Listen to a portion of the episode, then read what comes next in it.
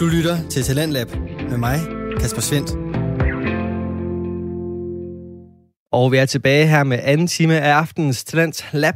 Den står primært på rendyrket fodboldnørderi her til aften. Og i denne anden time, der kan du derfor høre den resterende del af aftens afsnit fra PL Taktiko fra STU's Studenterradio Stål. Podcasten består af Morten Palm Andersen og Søren Kirkegaard Åby, og de har altså nogle ret bankende hjerter for den engelske topfodbold. Og den passion kan altså både høres, når de to værter detaljeret gennemgår udvalgte kampe, men også når de udtaler sig omkring de trends og ændringer, som præger fodbolden, de elsker. Derfor der kan du både høre omkring taktiske overvejelser, ris og ros, skal ud og hæder til bestemte spillere, og ikke mindst energiske holdninger til alt det forretning, som ligger bag verdens største fodboldliga. Aftenens afsnit kigger tilbage på spilleuge 4 af Premier League, der bød på to kæmpe overraskelser, sådan rent resultatmæssigt i hvert fald, og de to kampe taler de to værter selvfølgelig også om. Og så øh, skal vi snakke om Manchester United og Tottenham. En kamp, der ender 6-1 til øh, gæsterne fra Tottenham, og øh, ja, Mourinho han kommer tilbage på Old Trafford, og han forlader Old Trafford sikkert med et kæmpestort fedt smil, og en, øh, ja, hvis man kender Mourinho ret, så har han nok også været en lille smule flabet på vej ud. Det er der også god grund til, fordi at, hold op, det kører ikke for United den kamp her. Øh, nu, nu vil jeg lige komme med min første dementi og undskyldning. Øh, jeg var i rigtig godt humør, fordi jeg så Leeds City-kampen, og det var en fed kamp. Og jeg vil undskylde til Tottenham-fansene for den her kamp. Øh, ikke fordi, øh, vi skal også rose Tottenham, fordi det er en kæmpe præstation at kunne vinde 6-1 på Old Trafford. Men jeg synes stadig, det bliver overskygget af, og det er ikke for at tage noget væk fra Mourinho, for de kan kun spille mod det, de bliver mødt af. Men det er himmelråbende ringe, det der sker i den her kamp for Manchester United. Altså, hvis man sidder som træner for det her hold som Ole Gunnar Solskjaer, så må man jo rive hården ud ved roden med noget af det, der sker i den her kamp, og alt stort set, der kan gå galt, går galt, udover at man kommer foran 1-0. Altså derfra, der er det jo grotesk ringe. Altså, det første mål United får, det er jo fra et indkast ud i venstre side, hvor man bliver kastet ind, bliver klidret ordentligt af Tottenham, og så falder den ned til Bruno Fernandes, mener der laver en 1-2 med, Nej, Martial, der får den, der laver en 1-2 med Bruno Fernandes, der flot spiller den videre ind i feltet, og så bliver det begået klodset straffespark af Davison Sanchez. Bliver sparket blot ind i Bruno Fernandes. Bang, der har vi den 1-0 til Manchester United efter to minutter, og man tænker, okay, Tottenham, hvad skal I gøre nu, fordi I er bedst til at køre på kontraangreb, hvordan bliver det her for en kamp nu, hvor I skal ud af busken? Og så begynder det her United-hold at krakelere fuldstændig. Jamen, jeg kan, jeg kan næsten ikke Øh, finde ord for de mål, der bliver scoret. Og igen, det er godt at Tottenham. Vi skal nok rose Tottenham, men nu vil jeg lige tage United-delen først, inden vi tager det positive, så vi ligesom kan få det af vejen. Øhm, hvis vi kigger på det øh, udlignende mål for Tottenham, jamen så er det en bold, der kommer ind i feltet, hvor Maguire prøver at clear den med sit hovedstød. Han hætter den lige ind i hovedet på sin centermarker, øh, eller marker i centerforsvaret. Erik Bailly. Erik Bailly kan jo ikke nå at reagere på den, fordi det er for klodshold, så den bliver bare op i luften igen. Erik Bailly prøver at hætte den væk den bliver hættet tilbage mod Maguire. Øh, Erik Bailly er selvfølgelig under pres fra Lamela i hovedstøden, så han er måske lidt undskyld, men han hætter den tilbage ind i feltet. Maguire, han prøver at vise overskud, prøver at hætte den tilbage til De Gea. Han rammer den ikke rigtigt. Så falder den ned til Luke Shaw, der bliver igen presset. Øh, jeg kan ikke huske, hvem det er, der gør, eller om det er Lamela i den her situation. Det han bliver presset både Lamela og øh, Harry Maguire. Ja, absolut. Så det ender jo med, at Maguire han, han der prøver den tilbage til De Gea. Den falder ned til Luke Shaw i stedet, øh, lige omkring det lille felt. Og i stedet for Luke Shaw, altså han prøver at skærme bolden, og han prøver at påberåbe sig et frispark, men du, som du er inde på, så er det jo egentlig mere Maguire, der får ham til at vælte. Han får lige flået ham ned en gang. Ja, og så falder den ned til en Dumbledore, der sparker den ind øh, med sit venstre ben. Men altså, prøv, prøv lige at, at tage, prøv lige at overveje situationen, når, I, når jeg fortæller det. Den første situation, Maguire hætter den dårligt væk ind i baghovedet på Erik Bailly. Erik Bailly kan ikke gøre noget, ham vil jeg ikke altså for lige det hovedstød. Men det andet hovedstød, han laver, er jo en at prøve at hætte tilbage i sit eget felt, hvor han rammer en helt skidt og er med på, at han er under pres. Harry Maguire, okay, du har lige lavet en elendig situation. Måske skulle du bare prøve at hætte den af helvede til, i stedet for at prøve at hætte den hjem til din keeper. Det kigger du så også, så den ikke rører helt hjem til keeperen. Så skulle man jo tænke, okay Luke Shaw, der er sket tre personlige fejl inden for 10 sekunder foran dig. Måske skulle du ikke prøve at spille smart og prøve at skærme bolden, i stedet for bare klosten på tribunen eller op mod midten. I stedet for at prøve at skærme den, og så kan det godt være, at han prøver at påberåbe sig et frispark, hvor jeg synes, at Lamela er lidt fattigere, men jeg synes ikke, det er et frispark altså så prøv dog at sparke den væk fra pokker, fordi som træner, jeg kan slet ikke forestille mig, jeg tror næsten, at vil få et, et, anfald ud på sidelinjen af at se det her, fordi jamen, så mange gange, hvor den kan blive reddet, den her situation, og på det her niveau, der jeg, jeg kan næsten ikke huske at se noget ringere. Og så står den 1-1, og øh, man tænker, nå, så galt er det jo heller ikke endnu. Men øh, så går det selvfølgelig lidt hurtigere. Og øh, ja, andet mål, det er et, øh, et frispark lige omkring midten, hvor Harry Kane bliver nedlagt. Og så øh, vil jeg gøre noget, jeg ikke er meget, meget for, men at rose Harry Kane simpelthen. der, der er noget 10 over ham. Han ser altså de rigtige afleveringer. Det er virkelig en, øh, en flot bold, han får uh, lagt i dybden til Høng Min Son her, hvor at, uh, Son, jamen, han, han afslutter den stille og roligt, og så står den, står den 2-1. Og nu ved jeg ikke med dig, men her kan man godt lidt fornemme, hvor det bærer henad. Det havde man nok også allerede ved, ved 1-1-målet, men, men når de så hurtigt efter også kommer på 2-1, så ser det skidt ud, og så laver Martial, kan du hjælpe med, et, øh, et rødt kort, hvor at, øh, jeg ved ikke, skal den, skal den op til vurdering? Jeg bliver nødt til at spole tilbage, fordi der er noget, vi bliver nødt til at tage fat i fra det mål af før, for der er også noget ris og ros, der skal uddeles her. Vi kan lige starte med rosen. Altså, vi har været, jeg har i hvert fald været meget efter Mourinho. Men en ting, han har set rigtigt, det er, at Harry Kane skal ned i banen og modtage bolden. Så er det måske en måde, man udnytter ham på, hvor man så siger, jamen, smækker vi en bold hen over toppen for at få Son eller Lukas Motor eller øh, Lamela øh, sendt afsted. Men Kane er jo begyndt at blive brugt mere som en tier, som du er inde på, der falder ned i banen og får bolden, kan blive retvendt, så støbe kuglerne med lange assist, eller lange assist, wow, øh, lange stikninger øh, i dybden til nogle af sine hurtige løber omkring sig. Det er også det, vi ser på det engelske landshold, hvor de er begyndt at spille med tre ned bagved, hvor, øh, og med tre frem, hvor Kane går ned i banen, og så har man Raheem Sterling på den ene side af ham, øh, Jadon Sancho eller Rashford på den anden side, så de kan søge dybt bag ham. Det skal han ros for, og Kane opfanger den situation lynende hurtigt og tager den hurtigt. Det er godt set. Så kan vi så igen, Son har et godt løb og en rigtig fin afslutning også. Øh, lige tipper den lidt over øh, De Gea. Det er også et godt overblik og teknisk flot lavet. Men nu skal vi have uddelt et ris. Og den første, den går over til Maguire igen. Altså, det er klodset frispark at lave. Altså, det er helt tosset. Og for det første, så er det Moran Bissaka, der taber hovedstødsduellen til Son. Det er heller ikke optimalt, men det kan ske. Så vil jeg sige, at Maguire går op og skubber på Harry Kane, der er fejlvendt i den her situation. Han er ikke ret vendt, der skal til at slå nogle afleveringer. Øh, hold ham nu bare foran dig, i stedet for at skubbe ham i jorden. Og derfra der vil jeg så også sige, hvad pokker laver Erik Bailly? Altså nu har jeg set klippet flere gange, og det er første, jeg er begyndt at se det flere gange, jeg kan se, hvor tosset det egentlig er. Han bliver fanget bredt i banen, fordi han prøver at få fat i Sons løb, der kommer på ydersiden. Det er også fair nok. Men det, han laver bagefter, det er, i det øjeblik, frispark bliver begået, der stikker han hænderne op i vejret og begynder at himle op, og, ej, hvor er det dumt det her, eller hvor er det tosset. Og sådan er allerede begyndt at løbe.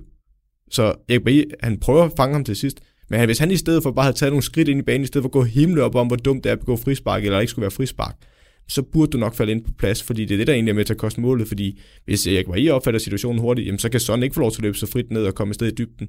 Så det er himmelråbende dårligt. Øhm, men tilbage til det røde kort, for den skulle vi også have med. Øh, nu er jeg jo igen ikke Tottenham-fan, men hvis der er en spiller, jeg har lidt svært ved, så er det Erik Lamela. Og det er intet fodboldfagligt. Det er mere, hvis jeg selv skulle spille mod ham, fordi Lamela er den type, virker han for mig, som der uddeler rigtig, rigtig meget, kan skubbe, kan lave lidt en sviner imellem, har lidt kant. Det kan også være fint for fodboldspillere at have lidt kant, det skal de gerne have. Men han har lidt kant og kan godt lave en sviner og kan uddele. Og det er også fair nok, synes jeg. Men så skal man ved Gud også selv kunne tage imod, og det synes jeg aldrig Lemela har kunnet. Øh, og det igen her, det er over ikke så meget, meget fodboldfagligt, det er mere rent menneskeligt fodboldspiller. Og der er det svært ved Lemela, for i den her situation, der synes jeg næsten, han er lige så skyldig som, øh, som den kære Martial. Altså det er jo ham, der egentlig opspiller til situationen, og i virkeligheden, så synes jeg godt, man kunne argumentere for, at de skulle have samme farvekort. Om det så skulle være gul eller rødt, det er lidt, hvilken smag man er til. Øh, jeg ville måske have taget et gult kort til begge parter, og så havde man spillet videre med 11 mand på banen øh, hos begge hold. Men i virkeligheden kunne man også godt give rødt, for jeg synes ikke, Martials skub i ansigtet er meget værre end det, Lamela deler ud i første omgang. Nej, og det ender jo netop med, at, at Martial han får det, det røde kort, og så får Lamela et, et gult kort. Selvom det jo egentlig, som du selv siger, jamen han kan godt dele ud, og det er jo ham, der starter med at, at give en, en arm i hovedet på Martial, hvor han så et lille klap får han vel egentlig så i hovedet Lamela, men, men, men overspiller så situationen og ender med at ligge, og han er også sydamerikaner, det skal vi huske. Det er, det er i DNA, DNA'et det her med, at øh, jamen, så skal du passe på. Skal vi snyde lidt for at vinde, så, så gør vi gerne det, så længe vi kan, kan komme til at vinde. Det, det er da bredt anerkendt, at det er... jeg synes, du skal passe på nu. Skal du ikke være efter mig? Nej, men, men jeg vil bare sige, at ja, det er dumt at Marshall, han burde ikke reagere sådan. Men Lamelas, altså, jo, han bliver da ramt i ansigtet, men man kan se på hans reaktion, det er jo ikke noget, fordi han lige går ned, som om han er blevet skudt. Det er jo ikke sådan, en decideret reaktion på det, han laver. Det er jo sådan, hvor han lige står og er jeg lige blevet ramt i ansigtet, tænker lige et par sekunder, og oh, jeg bliver nødt til at lægge mig ned nu, fordi altså, igen, vi kan sagtens argumentere for, at det er det rigtige kort, Martial får, det er ikke det, jeg siger. Men jeg synes bare, at Lamela burde have samme farve. Det kører ikke 100%. Nu er du også nede med en mand, du har fået din angriber udvist. Så går det kun en vej, og øh, ja, inden halvleg, der ender den jo også med at, at stå 4-1, og jeg ved ikke, om du vil, vil vil knytte nogle kommentarer til nogle af de situationer, jo, eller om vi det bare... bliver nødt til. Ja, altså, fordi vi kører igen. Jeg bliver nødt til at, det igen, det kan virke som et stort klageafsnit med de her, men der er simpelthen så mange personlige fejl, og nogle gange, hvor jeg tænker, jamen, du bruger hele dit liv på som professionel fodboldspiller, og de er mennesker, det skal vi også huske. Men at man kan lave så mange fejl i en kamp, der burde man måske bare tænke, okay, jeg har lige lavet nogle fejl, så det kan godt være, at vi har en spillestil. nu prøver vi lige at køre lidt primitivt, fordi jeg er ikke målet. Han prøver at spille op i fødderne på Martic, øh, hvor det er på et kort målspark, mener det er, hvor den ryger ud til ham. Og han ligger en alt for blød aflevering op igennem midten, og det er utaknemmelig for Martic, fordi en ting er det sted, hvor han skal modtage bolden på egen felt, kan fejlvendt med en Harry Kane i ryggen, men altså samtidig får han for blød aflevering. Altså, kom on, hvad skal manden gøre? Og så mister han bolden der, Harry Kane kører ned to på sådan og sparker den ind. Igen, det må bare ikke ske på det her niveau, og specielt ikke efter man har lavet, altså, hvor modstanderen har scoret to mål, som der igen også bygger på personlige fejl. Så har vi 4-1 mål, der næsten er den største synd af dem alle sammen. Det er en bold, hvor en Dombele, han har den midt på øh, Uniteds banehalvdel, spiller den bredt ud i højre side, øh, hvor øh, har får bolden, og de er totalt uorganiseret i forsvaret, så det vil sige, nu er Maguire havnet ud som den brede i den side, så egentlig er han venstrebakken, og Shaw bliver ind i midten. Og det er den situation, de er blevet sat i. Maguire går lidt ud for at dække Serge Igen, det synes jeg egentlig også er okay. Altså, når de har taget beslutningen om, at Shaw bliver inde, så skal der en mand ud i pres, så Bolton ikke bare kan slå et frit indlæg. Men det, der sker herfra, er jo igen, og det var tilbage til det med Alex Telles, hvis det er virkelig seriøst, at han skal være bag Luke Shaw, så synes jeg godt nok, det er et opråb til det her United-hold om, hvor ringe deres venstre bak ser ud lige nu. Fordi Luke Shaw, det er jo, jeg kan slet ikke forstå, at man vælger den her beslutning. Han vælger, fordi Maguire kalder ham ud, i, Maguire står og dækker Sartorier, så står Lamela på feltkanten, mener det er. Nej, det er ikke Lamela, der er en anden, der, jeg kan ikke huske, om det er, der står, om det er Son eller hvem hokker der. Men der står en spørgspiller lige i højre siden af feltet ude på feltkanten. Og der vil Maguire gerne have hjælp, hvilket er naturligt. Men Luke Shaw, han buser bare derud fra det forreste område i feltet, øh, inden, inden for et lille felt af, lige uden for forreste stolpe. Der spurgte han bare væk fra området, og jeg tænker, hvad pokker laver du? Altså de fleste indlæg, hvis de kommer flat ind, så kommer de i det her område, eller hvis det er et dårligt indlæg, bliver det også slået i det her område. Tit og ofte vil den i hvert fald passere det forreste område, øh, så det er vigtigt, at han var. Og så igen, det er en fejl af Luxor, men det efterlader både Lamela og sådan mener der løber ind i det område, og er helt fri. Men Erik Bailly og Van Bissaka står over den anden side, altså sådan, Bailly står lidt midt i, i det lille felt, lidt til højre, øh, og det samme gør Van Bissaka bare lidt bredere til højre. Og ingen af dem søger ind i det område. Altså jeg tror ikke, de har forventet, at Luke Shaw forlader området, men de er godt nok også langsomt opfattende, for de står uden markeringer. Altså fuldstændig mand, og så ved jeg godt, at Martins han lader Son gå. Men altså, der er ikke nogen som helst, der følger med i det her. Bare ikke godt nok til øh, Premier League. Det er det bare ikke. Jeg kan ikke huske, at jeg har set en kamp. Så kommer Liverpool-kampen bagefter. Men ellers har jeg ikke set en kamp, hvor jeg kan huske så mange personlige fejl på det her niveau. Og det er, Derfor vi får laver også et flot mål, hvor Pierre Emil Højbjerg spiller den første gang ud til Sergio der har en flot afslutning. Men der er så mange gange, og han ikke følger med på Pierre Emil Højbjergs aflæng ud til Sergio hvor han bare ikke følger med. Og så er det 6-1 målet, hvor Ben Davis kommer afsted, hvor han jeg ved godt, at Rose, man har Rose Bissaka for at være dygtig til glidende taklinger, men det her det er lige præcis derfor, at man gerne vil undgå en glidende takling. For Ben Davis laver bare en skudfind bag om støttebenet, hvor Juan Bissaka hopper på med en glidende takling.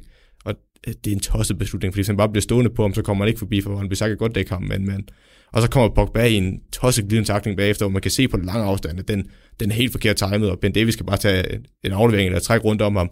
Og selvom Pogba prøver at trække arme og ben, og jeg ved ikke hvad til sig, så rammer han ham jo på et straffespark. Og, jamen, det er så komisk ringe forsvarsspil, at det er svært som træner at gøre så meget med, fordi vi kan snakke om alt muligt taktik eller sådan noget, og det er også derfor, jeg hellere vil snakke om Leeds, mulige taktiske fede ting, vi kan sidde og snakke om, og flotte detaljer. Men fra United side i den her kamp, der er det så meget personlige fejl og mangler, at det er svært at sidde og pege på noget taktisk. Og så det oplagte spørgsmål, det er selvfølgelig, hvad, hvad gør Tottenham rigtigt? Jamen, det er Tottenham. det er også igen, fordi jeg vil rigtig gerne give kredit til Tottenham. Det skal man, når de vinder 6-1 på Old Trafford. Det er jo et øh, kæmpe resultat, også historisk. Øh, men, men det, de kommer til at spille op mod, det er jo et United-hold, der fuldstændig kollapser rent forsvarsmæssigt, og, altså på personlige fejl, og de sejler rundt, og det kan vi så godt skyde på Ole Gunnar Solskjaer, at der ikke er mere styr på holdet, altså rent ledelsesmæssigt. Øhm, men Tottenham er også dygtig til at afstraffe det. Altså vi kan snakke om øh, det første mål, øh, det er godt opsnappet af en Dumbele. Harry Kane opfatter hurtigt situationen, spiller sådan et sted i dybden. Øh, presset erobringsspillet fungerer godt, da Harry Kane går op og råber bolden op på, øh, på Uniteds banehalvdel, op på Uniteds feltkant ved Matic, og en flot i to med Son. Øh, en Dumbele vinder spillet flot ud med Satoria, der slår et godt indlæg ind, hvor Son prikker mellem benene på De Gea. Øh, Pierre Højbjergs aflevering på Satoria øh, og også måden, de vender spillet på over på Ben Davis, der giver straffesparket til 6-1. Så på den måde er der rigtig mange flotte ting. Men det er svært at sidde for mig og pege på noget taktisk, når det, de står overfor, er så ringe. Øh, fordi altså, de fleste hold vil afstraffe, jeg siger ikke, de vil vinde 6-1, det er overhovedet ikke det, og vi skal ikke til noget væk fra Tottenham. Men det er bare det, man spiller op mod, synes jeg er svært at sidde og pege på noget taktisk, når det sejler så meget hos modstanderen. Så er det så fint, at Tottenham afstraffer dem giver en afklarsning på 6-1. Det skal de bare gøre, og det, det er imponerende. Men selve det taktiske og sådan noget, der har jeg svært ved at sidde og pege på noget, når det andet er så ringe, øh, og det sejler så meget. Og så lader det være, være bøffen i, i den her sandwich, vi lavede med en, øh, en lækker kamp, Leeds Manchester City, som øh, havde et taktisk øh, højt niveau, hvor det øh, to hold spiller op til deres bedste. Så havde vi United Tottenham, en kamp, som ja, egentlig bliver vundet på en masse personlige fejl, som du også siger, og som ikke er så seværdig, men som selvfølgelig har en, en masse mål i sig, og, og det gør jo også, at, at den er seværdig. Og så slutter vi af med en lækker kamp, som også er taktisk velspillet. Det er selvfølgelig Aston Villa mod Liverpool, der ender 7-2. Og øh, ja, dit smil, det, jeg prøver at være sjov, og det håber jeg måske, det er, men, øh, men lad os nu se. I hvert fald så, øh, ja, det er jo en af de her kampe, som, som er fuldstændig, jamen altså, hvad, hvad er det, du, du plejer at kalde, hvad, hvad plejer du at kalde sådan nogle kamp? Det kan jeg ikke huske. Du plejer at have et ord for det. Nå, det er også lige meget. Det er det er i hvert fald en fuldstændig vanvittig kamp. Ja. Altså fuldstændig sindssygt, at det ender 7-2. Og et, et resultat, som man på ingen måde altså, kunne have forestillet sig Nej. på, på, på altså, Altså- altså, hvis man skulle komme med et urealistisk bud, så har man jo sagt 3 til Aston Villa, eller noget deromkring. Men du vil aldrig nogensinde sige 7-2. Du vil aldrig sige, at Aston Villa skulle score syv mål mod Liverpool. Altså, du vil aldrig sige, at Aston Villa skulle score syv mål mod nogen som helst næsten. Du vil aldrig sige, at noget hold skulle score 7 mål mod Liverpool. Lige præcis. Og ja, altså som Liverpool-fan, der, øh, der kunne jeg mærke på mig selv, nej, det havde jeg ikke brug for. Altså, jeg, jeg, jeg kunne bare mærke det der, det stak helt af, fordi jeg lige sidder og ser United-kampen og kunne sidde og joke lidt med, nej, hvor var det dårlige United, og øh, jeg har rigtig siddet og rip på United, og så kunne jeg bare mærke, altså Karma kom i hvert fald 100% efter mig, og det var egentlig på sin plads, kan man sige, men ja, hvis vi kigger på mig som Liverpool-fan først, så kan jeg sige, det, det har gjort ondt at sidde og se på. Altså, det gjorde så ondt, fordi der var så mange dårlige ting. Som neutral, der gjorde det, der vil jeg sige, der vil jeg alligevel sige, at Aston Villa de lykkes med nogle rigtig fine ting her, og det er ikke fordi Liverpool kan gemme sig bag undskyldningen med, at de var 10 mand, som United kan til dels. Nu ved jeg godt, at United kommer bagud 2-1, og er allerede laver kæmpe kollaps inden. Øh, men Liverpool har ingen sted at gemme sig bag ved, at de, at de er 11 mand, og der synes jeg alligevel, at Aston Villa de har nogle fine ting rent taktisk, og hvordan de udnytter det over for Liverpool. Men der er så også nogle ting forholdsmæssigt individuelt hos Liverpool, der er helt hen i himlen. Øh, men det straffer Aston Villa, og syv mål er bare så imponerende, at hold, der, som du snakkede om i optakten, jamen, de overlever kun lige akkurat i Premier League sidste år, så går ud og klask de forsvarende mestre 7-2. Kæmpe præstation. Ja, så har du haft lige sådan ja, knap øh, to uger og sunder på oven på det her resultat. Men men det er vel noget, der sådan stadig sidder, sidder lidt dybt. Det er vel en af de, de, de helt grimme, og en af dem, man sådan i nyere tid tænker, det er det godt nok den værste kamp, vi, vi nogensinde har spillet. Ja, altså den eneste kamp, jeg kan huske, Liverpool spillede, hvor jeg synes, de spillede lige så dårligt. Øh, faktisk spillede dårligere. Det synes jeg var mod øh, Tottenham øh, på en kamp på Wembley, hvor øh, Dan Lovren blev udskiftet næsten i pausen, tror jeg. Og hvis han kunne udskifte ham før, tror jeg også, at Klopp næsten havde gjort det. Øh, hvor Tottenham øh, endnu mere, altså jeg synes, jeg synes selvom Tottenham ikke vandt 7-2 den kamp, jeg synes stadig, jeg kan ikke huske, om de vinder 3-1 eller 4-1, eller hvad, det, hvad den blev, der synes jeg alligevel, Tottenham var bedre end det her vilde hold, men det siger måske også bare, hvor dårligt, eller nej, nu skal jeg lige rette mig selv.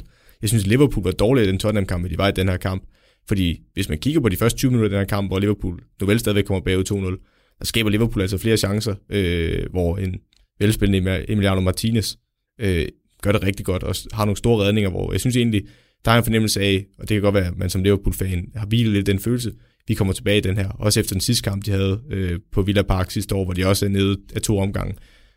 Men det, der er forskellen, det er, efter de 20 minutter, der er der jo ingen tvivl om, at Aston Villa vinder den her kamp. Der er ingen tvivl om, at Aston Villa er det bedste hold efter de 20 minutter, og det synes jeg alligevel er vildt, fordi i de første 20 minutter, der vil jeg stadigvæk våge at påstå, at Liverpool var det bedste hold.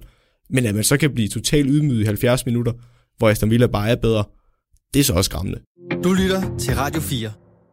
Og du lytter til programmet Talents Lab, hvor jeg i aften kan præsentere dig for to afsnit fra Danske Fritidspodcast. Her som nummer to er det fra PL Taktiko med Morten Palm Andersen og Søren Kirkegaard Åby, der gennemgår spille uge 4 i verdens største fodboldliga, Premier League. Og den spillerunde bød blandt andet på et højt overraskende resultat, da Aston Villa slog Liverpool 7-2. Og det er snakken om den kamp, vi vender tilbage til her. Altså man kan sige, hvis jeg skal kigge på det taktisk, så det Villa lykkes med, det er det, vi har snakket om med at hente en Ross Barkley. Han lykkes med, fordi Liverpool spiller med så høj en offside-linje, så lykkes de med, at de har, jeg mener, Douglas Lewis og John McGinn, de har på den centrale midtbane, og det er netop det, vi snakker om. Douglas Lewis er god til at holde, John McGinn er god til at være ham, der bygger spillet op til de forreste, op til Grealish, Trezeguet, øh, Barkley og nu Ollie Watkins. Og det lykkes de med, og der synes jeg bare, det de lykkes med, det er, at det første løb, som en Ollie Watkins eller Trezeguet, eller ikke så meget Jack Grealish, men mere de to første laver, det får Liverpools offside til lige at tage det skridt, der får specielt Joe Gomez til at ophæve den, eller en af baksene. men der er ikke, fejlfri i den her kamp. Tværtimod, men det er primært dem, der er med til at ophæve offside-linjen. Så tager de lige det skridt ned, fordi de tænker, uh, jeg følger lige med Ollie Watkins. Og så kan det godt være, at Ollie Watkins ikke får bolden, for han er stadig offside. Men det skridt, de to, gør altså, at der er ophævet en offside-linje, og det synes jeg, Ross Barkley var rigtig god til at læse, og synes jeg også, han var rigtig god til at komme med i feltet på cutback-indlæg, eller finde det mellemrum lige foran forsvaret, og så stikke enten Ollie Watkins eller øh, Trezeguet sted, eller lave en 1-2 på Jack Grealish. Det synes jeg, de formår rigtig godt. Også på dødbold, de har en situation, jeg mener det på 3-1-målet, øh, eller det på 4-1-målet, hvor den bliver slået ind øh, på et øh, frispark midt på banehalvdelen. Jeg mener, det er 4-1-målet, hvor den bliver slået mod bagerste område, hvor Trezeguet ligger på tværs igen, hvor de også fuldstændig fanger Liverpools offside-linje. Det gjorde de også sidste år, i, øh, så vidt jeg husker, den ene Premier League-kamp, de har på Villa Park. Så det er noget, de har været gode til, og kan straffe Liverpool med. Og det her det er et eksempel på, hvor galt det kan gå, hvis din offside ikke er rigtig, fordi så har du rigtig meget bagrum at angribe i. Og når du så tilføjer Ollie Watkins, der har rigtig meget fart, og man har Grealish, der kan gå ind i banen, og når han ikke bliver markeret tæt nok af sin bak, så kan han bare ligge og stikke Ollie Watkins til sted, og det sker øh, et godt eksempel der på 2-0-målet, mener jeg, der, hvor, øh, hvor øh, Watkins han får, når ligger ned i venstre, eller i Liverpools højre side. Øh, Jack Grealish får bolden med en øh, fænomenal stikning, sender ham afsted igen, hvor jeg synes der også, Trent han giver for let slip på ham, og Joe Gomez opfanger ikke situationen hurtigt nok. Kommer en løbeduel med Watkins, der så går ind i banen på Gomez, og der, altså, hvis vi tager det øh, risen først, så synes jeg, det er dårligt, at Gomez han vælger at kaste sig på tværs med sit højre ben og blokere den i en glidende takling. Der synes jeg jo egentlig, at han skal bruge sit venstre ben til at træde op og takle. Øh, men Ollie Watkins, det er høj, høj klasse, at han løber afsted i dybden, får den derude igen efter at have lagt den af, dribler ind i banen og på en øh, fin temposkift ind i banen, får trukket øh, Joe Gomez langt nok fra, så han kan sparke den op i langt hjørne. Og igen, Ollie Watkins, Jack Grealish, Ross Barkley øh, og John McGinn i den her kamp, de var bare stjernerne på banen. Ja, nu nævner du Ollie Watkins, en, en spiller, som Aston Villa har hentet her i, i den her sæson for, for Brentford. En, øh, en spiller, som havde en, en flot sæson i den, i den seneste sæson nede i Championship, og også øh, laver sine mål og som så kommer til en Premier League-klub. Der er ikke nogen af de andre store Premier League-klubber, der ligesom har været, været ude efter den her spiller. Aston Villa henter ham, man tænker lidt, ah, er det en typisk Villa, de henter en angriber, som, som et eller andet sted har præsteret et andet sted. Man kommer så til, til Aston Villa, og hvad skal man egentlig forvente? Laver tre mål mod, øh, mod Liverpool, har også haft en, en udmærket start ellers i nogle af de andre kampe, hvor han har, har lavet nogle mål. Men, men altså, har de, har de fundet den rigtige angriber her? Det synes jeg ikke, der kan være nogen tvivl om lige nu. Altså igen, det er et øjebliksspil, skal vi altid huske. Men den har præsteret i Brentford, de spidskompetencer, han har med sin fart, og han virker også som en dygtig afslutter. Også relativt stor og fysisk. Der virker han til at være en komplet pakke, og jeg kan huske, da vi snakkede om, det var sjovt, vi jeg vender det nu. Jeg kan huske, vi snakkede om, da, da han blev hentet, at det var for 30 millioner pund eller sådan noget, vi snakkede om.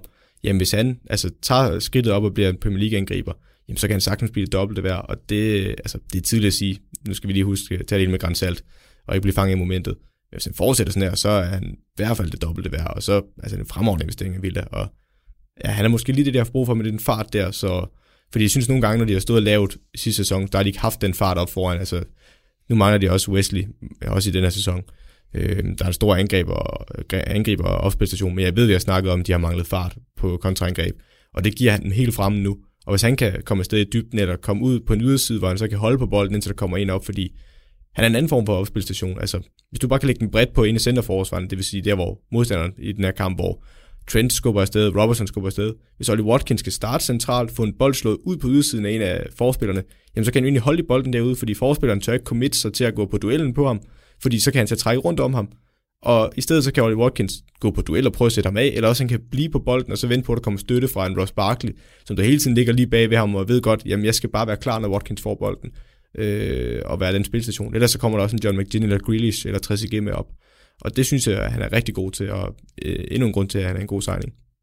Og Samuel også et eller andet sted den helt rigtige spiller her i sådan en kamp her, fordi jamen Aston Villa, de har 30% af spillet. 30%. De ender alligevel bag at have 18 målforsøg, hvor 11 af dem de så rammer målet, og hvor de ender med at score på, på syv af dem. Jeg ved godt, du øh, snakker forsvarskoks. Øh, mange af boldene er også øh, langskud, der ender med at blive rettet af. Øh, Ross Barkley har en, der ender med at sidde utrolig godt, men, men selve sparket til at starte med, jamen, den er jo et eller andet sted ikke på vej op i, i hjørnet i hvert fald. Der er også noget held her, men hvordan ender man med, med 30% boldbesiddelse og et, et hold, som aldrig nogensinde burde kunne, kunne slå Liverpool 7-2, så med alligevel at gøre det?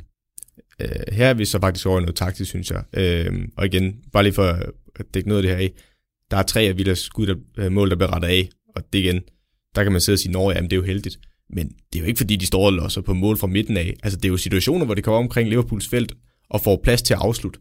Og så kan det godt være, at de bliver rettet af med deres XG for understat her også, altså expected goals. Den er på 3,08. Altså så det siger noget om, de skaber altså en masse chancer. Jeg kan også huske, igen, Adrian, han har jo det fantastisk elendige drop, øh, hvor han afleverer ud på Gomes, hvor jamen, den aflænger af helt af helvede til. Men jeg vil så sige, han har altså også to fodparader på nogle vigtige redninger på Barkley, mener jeg den ene, og så kan jeg ikke huske, om det er Grealish eller Ollie Watkins, der er på den anden. Øh, så ja, Villa skaber rigeligt af chancer i den her kamp. Øh, og så er det godt være, at nogen bliver rettet af, men det er også fordi, de har skabt den situation, de er kommet op i. Men for at vende tilbage til, at du snakkede om, hvordan kan man få så mange chancer med 30% possession, det er meget let at sige. De har så meget fart, de kan angribe med, de står solidt i forsvaret, og Liverpool kan ikke dække dem op mand-mand. Altså, det kan de ikke, og de snyder offside flere gange, og det er det, der gør dem farlige. Så godt være, du ikke har bolden særlig meget, men så længe du har de bedste kompetencer, der kan angribe, øh, og Liverpool ikke kan håndtere de mand-mand-situationer, de opstår, og de kan ikke håndtere det bagrum, de har, jamen så løber Liverpool lige i sværet, og det er også svært, det er også derfor, jeg synes, det er super svært som træner, hvad man skulle gøre i den her situation. Fordi som træner, så siger man, okay, jamen de første 20 minutter sidder vi jo egentlig på kampen og skaber nok chancer. De har scoret to mål på os. Det er det, vi må indstille os på, fordi vi bliver nødt til at komme frem nu. Vi kan ikke stille os ned, og, altså fordi den bedste løsning, hvis jeg som træner, den står 0-0, de kører på røv og albuer ved at løbe over os dybt. Så vil jeg jo sige, okay gutter, nu rykker vi alle sammen lidt længere ned. Vi stiller os ned i måske et blokforsvar, laver det bane med en øh, lav defensiv linje, så vi ikke mere bagrum, så vi har alle mand bag bolden. Okay, så kan de ikke angribe os på fart mere, og de kan ikke angribe bagrummet, fordi der er ikke noget bagrum. Og hvis de egentlig kommer, så har vi rigeligt folk i området til at, hvis der er en, der går på duellen, jamen, så er der egentlig støtte og egentlig sikring, så vi hele tiden er under kontrol, og ikke bliver fanget i ubalance, øh, hverken numerisk eller positionelt. Men der synes jeg jo så bare her, der har problemet for Liverpool, det kan de ikke, fordi de er bagud. De bliver nødt til at komme frem ud af busken. Og så spiller de lige i hånden på Villa, og det er derfor, det er så super svært som træner at, at gøre så meget her. Fordi jo, det kan godt være, at Klopp kunne ændre formationer, ændre til en trebakskæde måske, så man har lidt en, øh, en spiller, der bedre kan sikre bagrum, altså en, den uh, centrale centerforsvar i en trebakskæde, hvor de to andre kan være mere markeringsspillere. Men øhm, så mister de noget andre, uh, nogle, uh, nogle ting nogle andre steder. Og jeg ved godt, Klopp han også skifter til sidst, og skifter nogle andre ind op foran, med Minamino, der kommer ind i stedet for Keita for at ændre lidt. Og, men altså, jeg ved bare ikke, hvor meget mere man kunne have gjort, fordi det spiller bare lige ind i Villas hånd. Så en Marits kamp for Liverpool, men stadig stor ros til Aston Villa. Ja, fuldstændig. Øh, og jeg synes, jeg synes, der er mere, øh, jeg vil tage fat i for Villa er positive ting, sådan rent taktisk, som jeg gerne vil rose dem for. Øh, og altså, der kan Liverpool ikke dække sig ind. Jeg vil så give, hvis jeg skulle komme Klopp lidt i møde, så det jeg egentlig kan sige, det er jo, jamen altså, hvis vi havde tabt 3-2, synes jeg, der havde været mere i den kamp her øh, end 7-2, fordi det, det kunne jeg ikke bruge til noget som helst. Jeg vil dog stadigvæk sige, det er bekymrende, specielt Liverpools højre side med Trent og Gomes, deres form lige nu. Øh, jeg synes, de virker... Og igen, det er set udefra, og det er altid så svært, som når man sidder i medierne eller som tilskuer eller noget. Øh, fordi man ved reelt ikke, hvad der foregår på træningsbanen, hvad der foregår op i hovedet på spillerne, så det er altid farligt, men nu forvilder jeg mig alligevel derud. Jeg synes nogle gange, de virker lidt for arrogante. Øh, og jeg ved godt, der skal jo være en vis arrogance for, at man er så dygtig, som de er. Men jeg synes nogle gange, for eksempel Trent ude i siden der, hvor Watkins bliver sendt afsted på 2-0-målet. Altså, det, det virker som arrogant, han ikke lige hurtigere kommer på plads, lige tager skridtet ind i banen, og han giver hurtigt slip på Watkins, tænker, den, den situation er overstået. Jeg ved godt, det er et splitsekund eller sekund, vi snakker om, og det er virkelig gode detaljer, og det kan være let at se på video. Men det er sådan nogle splitsekund situationer, når man spiller med bagrum, og man spiller med så hurtigt spiller man er mod, så er det de splitsekunder, som der afgør en fodboldkamp, som også i United-kampen med det hurtige frispark med Kane.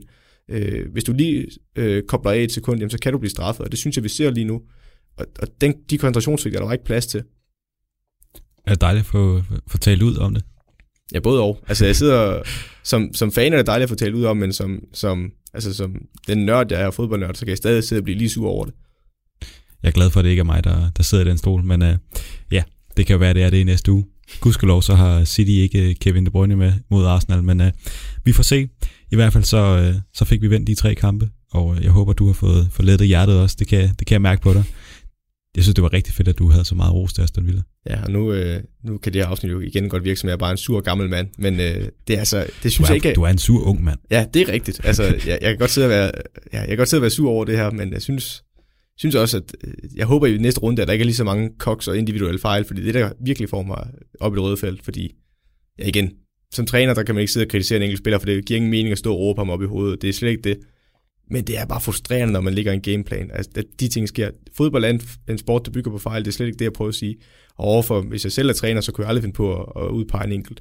Men når man står og kigger på videoer og sådan noget over det, så er det irriterende, fordi det, det er mere til at tøjle, hvis det er noget taktisk, der er gået galt, eller det andet, fordi så kan man lettere bare sige, okay, jamen det er det her, vi skal ændre, fordi personlige fejl, det er med svært at, at lige finde pulsen på, eller lige finde løsningen på. Det er i hvert fald sjældent, at det hjælper at sige, du skal bare lade være med at lave den fejl der. Det er nok ikke noget, man gør med vilje. Men i hvert fald så ugens deep dive, det er, det er din, så bare værsgo. Jo tak. Øh, og ugens deep dive, øh, vi plejer jo at lægge øh, billeder op af det, vi plejer at dele det på sociale medier, når jeg sidder og tegner på kampe, eller...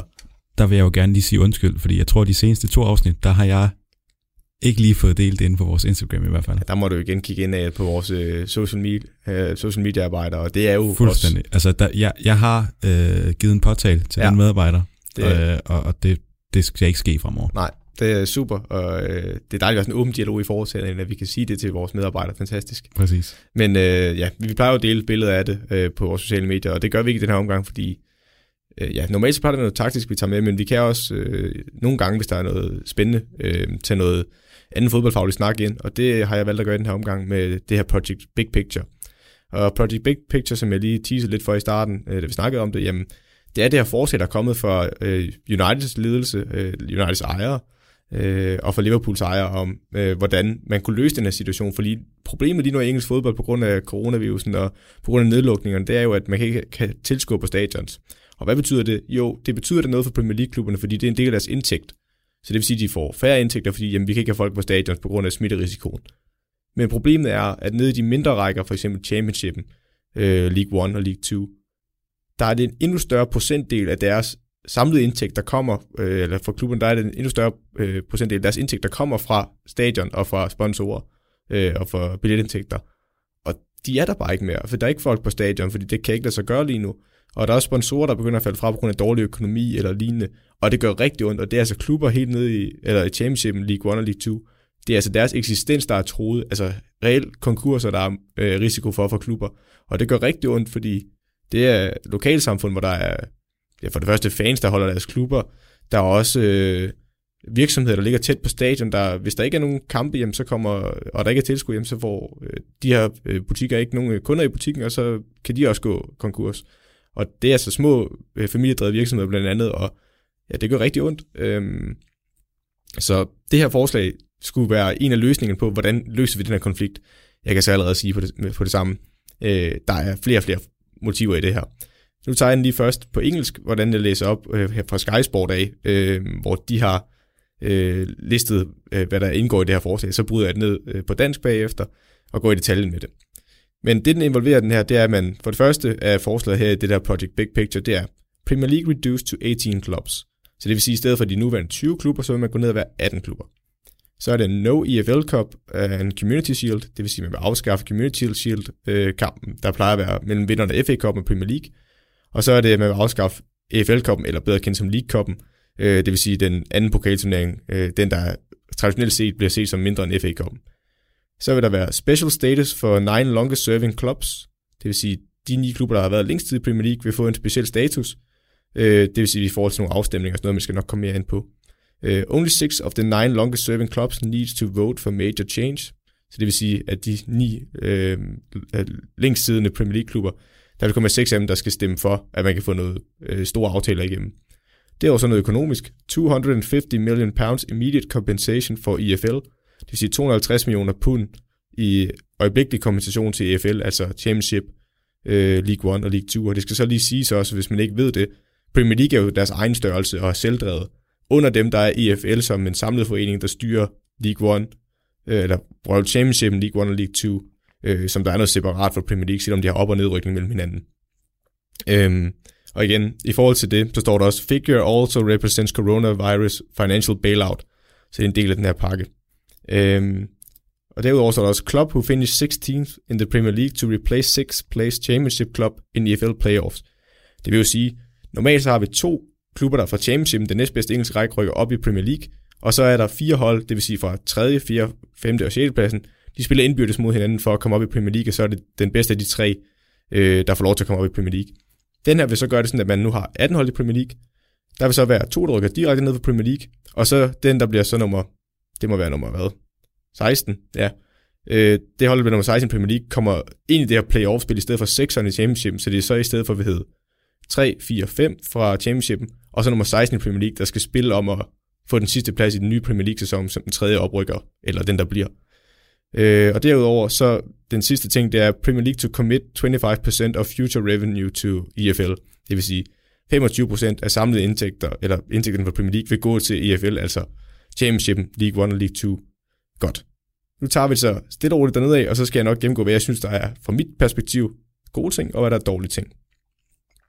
Øhm, for det første, Premier League vil reducere til 18 hold. Det vil så sige, at øh, fire vil rykke ned i den næste sæson, hvis det her bliver ført igennem, og så vil to rykke op for Championship, fordi man skal jo ligesom nå at bryde med de her 20 hold, så der vil være flere nedrykker og færre oprykker.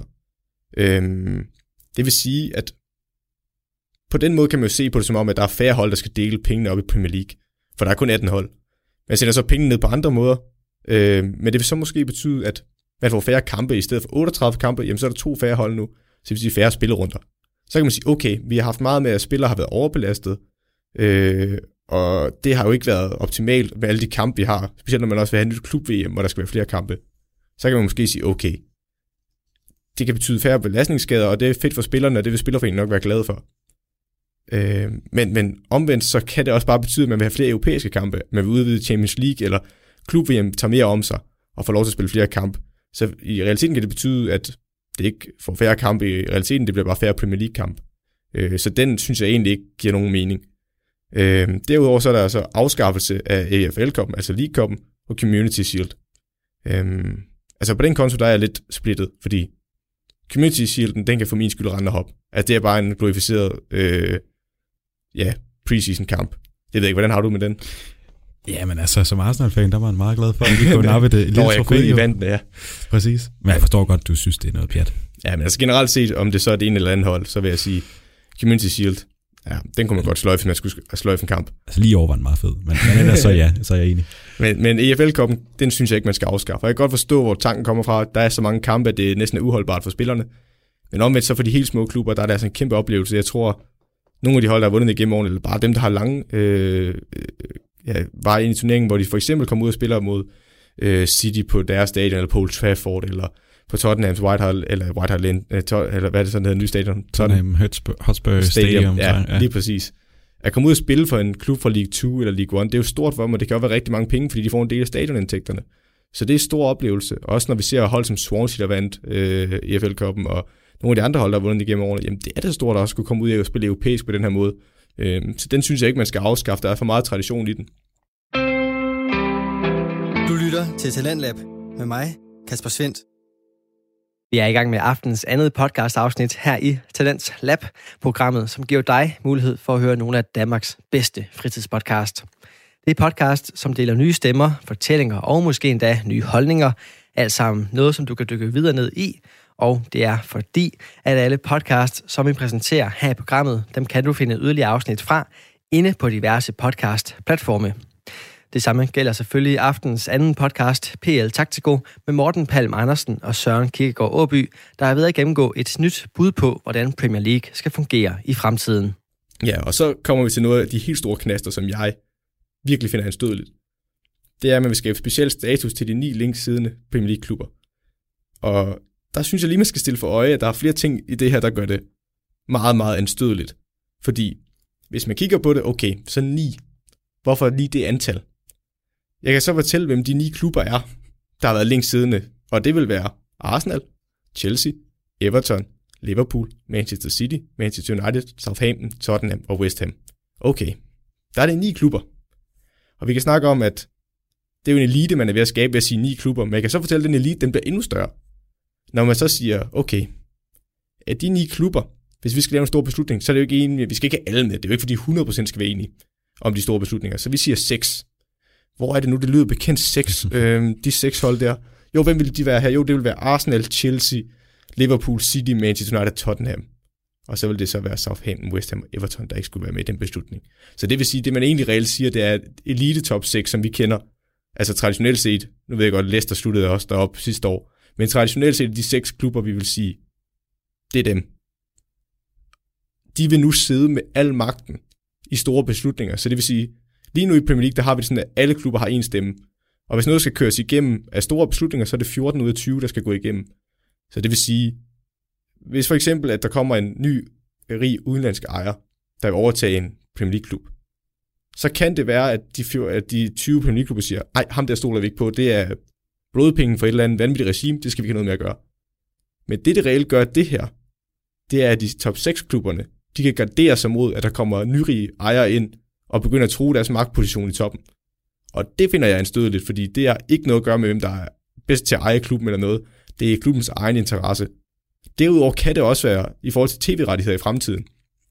En anden ting, der er i det her, som jeg ikke har nævnt, det er, at de vil gøre sådan, at man i fremtiden, eller hvis den aftale gik igennem, igen, det er kun en, et, et, et forslag, så vil det være sådan, at man i, fra den sæson, det her vil køre igennem, det vil så sige, at man har otte kampe, som klubben selv bestemmer, skal, hvordan det skal sendes, og ikke bare via den tv-aftale, de har nu. Så det vil sige otte kampe, hvor for eksempel hvis vi siger Liverpool-Everton, så er det kun Liverpool-Everton, der får pengene ind for den kamp. Det er ikke nogen andre, der får lov til at dele dem, som det er lige nu, hvor de deler kagen mellem sig, hvor man slutter hen i tabellen. Så det vil sige, hvis man slutter lige nu nummer 1 i Premier League, så får du flest tv-penge, så videre nedad. Men det er stadigvæk delt lige mellem dem. Det er ikke sådan, hvor hver klub har deres egen tv-aftale. Men det her er Pandoras æske. Fordi hvis man får lov til at få otte kamp, så det, der vil komme til at ske, det er, alle vil sidde og se Liverpool Everton. Alle vil sidde og se City, Manchester United. Alle vil sidde og se Arsenal Tottenham. Det er jo de kampe, der så vil trække flest penge. Fordi folk vil sidde og købe en pay-per-view, eller købe det via hjemmesiden, eller øh, andre muligheder. Men hvor mange tror du vil se Burnley Newcastle? Altså nu ved jeg godt, ikke noget respe- øh, ikke respekt tabt over for Burnley og Newcastle som klubber. Men rent spillestil, så er der ikke mange, der vil sidde og betale 15 pund for at sidde og se sådan en kamp. Og så er der klart, så er der en kæmpe del af kagen rent tv-pengemæssigt, der vil forsvinde. Og de vil igen gå til de rige. Og altså, det man er ved at skabe her, det er et skævvredet samfund, hvor det er de rige, der bestemmer over de mindre rige. Og det, det finder jeg bare så anstødeligt. Øhm, ja, og hvis vi så går videre til den sidste del, jeg har her, øh, så er der også 250 millioner pund omgående i støtte til EFL-klubberne. Det er det beløb, man har sagt fra EFL's side, det er de penge, vi rigtig gerne vil have. Så det forstår jeg godt, og det synes jeg er så fint, at de er med i den her pulje. Øh, så er der også om klubber, øh, klubben, som bliver nummer 16 i øh, Premier League, vil erstatte 6. pladsen i Championship i playoff, om PL i den næste sæson. Altså, alt det her med playoff, og det her, jeg synes, Wembley-kamp er da fed og sådan noget, men i realiteten så ville jeg egentlig hellere, at det var de tre øverste hold, der bare rykkede op i Premier League, i stedet for den her playoff-kamp. Øh, det synes jeg er mere retfærdigt, men det er bare min holdning, men det synes jeg ikke er en stor knast i alt det her. Jeg synes, der er mange større problemer. Så er der også Premier League, de forpligter sig til at give 25% af fremtidige indtægter til EFL. Igen, det er en sandhed med flere moderationer, fordi det er da super fedt, at de vil give 25% af deres fremtidige indtægter til EFL for at sikre overlevelsen og bæredygtigheden i Championship, League 1 og League 2. Men jeg må bare sige, at det er igen noget, man skal holde øje med, fordi der er de indregnet i 250 millioner pund, at det er ikke nogen, de bare får gratis. Det er nogen, de har taget for de her 25% som fremtidige ting, så det vil sige, om et par år, så får de måske 20% eller 15% fordi det er penge, vi har bare lånt lidt til jer, uden nogen andre eller noget. Så det er ikke bare noget, de får foræret. Altså, det er, en, det er en del af aftalen. Og så det sidste, øh, det er, at de, øh, det er parachute payments, vi har haft, hvor det vil sige, når man rykker ned fra Premier League, så er der en kæmpe økonomisk forskel på at ligge dernede, fordi altså, tv-pengene er bare større i Premier League. De er meget større. Vi snakker om den der, når man bliver nummer tre i Championship, med dem, der kvalificerer sig som det sidste hold til Premier League, at det er en milliardkamp, fordi du får så mange flere penge af at ligge deroppe i stedet for championshipen. Øh, og så har man bare haft de her parachute payments, så hvis de sige, man ned, jamen, så fik du stadigvæk en del af tv-pengene op for Premier League, så det ikke var så hårdt at rykke ned rent økonomisk i forhold til, at du stadig har store lønninger til spillere og sådan noget. Og det får du igennem tre år i flere forskellige rater, hvor det så daler lige så stille. Det vil man afskaffe, og så vil man i stedet for omstrukturere TV, eller tv-pengene, så der bare går flere penge til EFL direkte. Øhm, og det synes jeg egentlig også er fint, fordi ja, jeg synes lidt, at det, det, det problem, man kunne have, hvis man afskaffede parachute payments, det var, at man kunne se ligesom et KPR-hold, Queen's Park Rangers der for et par år siden, hvor de bare satte alt på at overleve, og brugte flere penge, end de egentlig havde. Jamen, der prøvede man så en parachute payment at sørge for, at man havde en blød landing. Men hvis du alligevel sender flere tv-penge ned, så man får flere tv-penge generelt i championship, når man spiller dernede, så synes jeg, det er mere bæredygtigt. Øhm, men igen, hvis jeg lige skal opsummere, så har Premier League også besluttet, at det her, det skal ikke. Altså, det er blevet nedstemt sammen i 20 Premier League-klubber, fordi jeg tror bare, at Liverpool og United er blevet banket på plads. Fordi de vil jo aldrig nogensinde, at flertal vil gå med til det her, at man vil give al magten til seks klubber. Og det virker lidt som om, man har lavet et power grab, altså hvor man har prøvet at tage magten ved at sige, okay, jamen EFL, I har så hårdt brug for pengene, og formand for EFL, Rick Perry, har ved at sige, at de synes, det er super fedt der, fordi det er jo penge, de skal bruge lige nu, ellers så går de bankerot. Øhm, og der synes jeg bare lidt, man afpresser EFL ved at sige, okay, jamen hvis vi giver de her penge her, så skal vi også alt det her magt til gengæld. Og så vil man jo aldrig kunne slippe den magt ud af de top 6 klubber eller top 9 klubber igen. Øh, det vil de jo aldrig gå med til. Så øh, jeg synes, det er lidt forkasteligt på den område. Øhm, og udover det skal man så lige sige, at øh, det engelske fodboldforbund ville få 100 millioner pund i gave. Øh, meget gavmildt, ikke? Men, men det er jo også en måde for, at de penge skulle så gå til øh, græsrodsfodbold og National League og til kvindefodbold og redde den øh, kvindelige Premier League. Men igen, det er jo også for, at man vil netop stadigvæk have de her magtting ind. Øhm, så man skal bare opsummere omkring alt det her. Så er det, at Liverpool og Uniteds ejer, de prøvede at vinde noget magt ved det her. Men man skal ikke være blåret. De vidste godt, det ikke vil gå igennem. De vidste udmærket godt, det ikke vil gå igennem. Men nu er det blevet en del af samtalen. Alle de her ting, de er ikke tabubelagt mere. Alle ved, hvor Liverpool og United gerne vil hen. Og så er det bare et spørgsmål om, om der på et tidspunkt er nok, der samler sig om dem, eller om det bliver, de kan få noget af det med. Fordi lige nu der snakker de så om, at de kommer give 50 millioner pund til EFL, altså holdene nedenunder, og det vil være nok til, at de kan overleve en periode. Men det er ikke nok. Altså på en længere bane, de skal have flere penge. Og jeg kan godt forstå, at Liverpool United de har prøvet det her. Jeg synes, det er forkasteligt, at ejerne har gjort det. Altså, jeg skal være ærlig at sige, jeg synes, det er mangel på forståelse for andre hold. Øh, og jeg ved godt, de bliver drevet som virksomheder i de her klubber, men det synes jeg ikke er okay. Omvendt, så synes jeg heller ikke, og det er måske igen min egen holdning, jeg synes ikke, det er op til Premier League-klubberne udelukkende at skulle redde EFL. Fordi en klub som Burnley, der var ved at gå bankerot, det har vi snakket om, at hvis sæsonen ikke kommer op igen, så var Burnley nok gået konkurs. Og de har mistet flere af deres spillere, de har ikke kunne købe nogen spillere ind rigtigt, fordi de har ikke flere penge. Kan det være rigtigt, at en klub som dem skal være med til at redde dem under sig, når de egentlig har drevet deres klub rigtig succesfuldt sportsligt og fået dem op i Premier League? Det kan jeg jo godt stille et spørgsmålstegn ved. Så hvis jeg skulle finde min løsning på det her, øh, nu har jeg fortalt om, hvordan jeg synes, aftalen er som sådan, men min løsning det vil være, at man i stedet for at sætte sig sammen, den engelske regering, eller Storbritanniens regering, og Premier League-klubben, og fandt ud af en, en måde, hvor man betalte måske 50-50 for at redde det her EFL. Fordi det er også noget kultur for øh, Storbritannien, at de her klubber kan blive ved med det drevet, og folk kan komme på stadion, øh, når der engang ikke er coronavirus med, eller vi har fundet en vaccine. Øh, så ja, det er en forkastelig aftale, de prøver at lande her, eller i hvert fald et forslag til en aftale. Øh, men jeg synes også, at vi må se på, at det ikke kun er Premier League, der skal redde EFL, fordi det er også en stor byrde. Og kritikken af det her, det har jo netop lyttet på, som du også siger, jamen, altså, at det er en favorisering af de store klubber, som i forvejen er store, og at man vil, vil, vil fratage FL-koppen for eksempel, som er en kop, som i hvert fald tidligere har været, været, været en kop, som, som de lidt mindre hold kunne vinde. Du nævnte også Swansea, de tog den det ene år.